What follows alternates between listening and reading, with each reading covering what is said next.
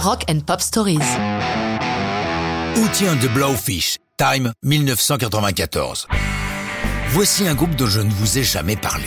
Ils sont peu connus de ce côté-ci de l'Atlantique alors qu'ils ont vendu des millions d'albums aux États-Unis. C'est en Caroline du Sud en 86 que quatre étudiants de l'université se réunissent pour s'adonner à leur passion, la musique. Entre deux cours, Darius Rucker, Dean Felber, Jim Sonnenfeld et Mark Bryan donnent des concerts partout où ils le peuvent, économisant suffisamment pour autoproduire deux EP en 91 et en 92.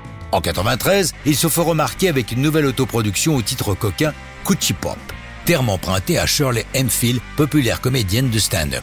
Tout change en 94. Ils ont signé avec Atlantic et s'attellent à leur premier album, Cracked Rear View.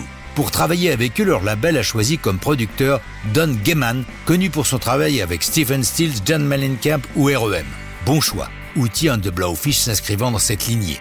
On peut qualifier leur musique de plutôt enjouée pour ne pas dire joyeuse, et la chanson Time est musicalement dans cette veine. Cependant, le texte n'est pas des plus rigolos, dépeignant la tristesse d'un type qui s'est fait jeter par sa chérie. Ok, le texte est écrit dans des termes plus poétiques que les miens. Les quatre musiciens travaillent en commun, chacun apportant sa pierre, comme l'a raconté le batteur Jim Sonnenfeld.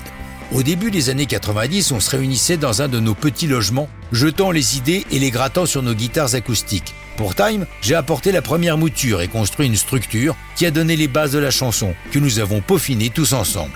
Il poursuit. Time marchait bien dans les clubs et les fêtes où nous nous produisions. On l'a enregistré une première fois avec Gary Bolton au Strawberry Studio de West Columbia en Caroline du Sud, pour notre deuxième cassette de démo en 91. Quand on a commencé à travailler sur l'album avec Atlantic en mars 94, pour nous et notre producteur Don Gaiman, il n'y avait aucun doute que Time devait figurer sur le disque. L'album est publié le 5 juillet 94. Il va mettre longtemps à trouver son public. Mais petit à petit, des DJ de radio s'intéressent au premier single paru, All My Hand en juillet, Let Her Cry en décembre. Et là, la machine à gagner se met en route. Lorsque Time est à son tour publié en single le 24 octobre 95, Outie and the Blowfish sont devenus des phénomènes. Cracked Rear View devient l'album le plus vendu de l'année aux États-Unis avec le score phénoménal de 10 millions d'exemplaires. Le dernier décompte en date est de 21 millions d'exemplaires écoulés, le plus gros score de l'histoire pour un groupe débutant. Mais ça, c'est une autre histoire de rock'n'roll.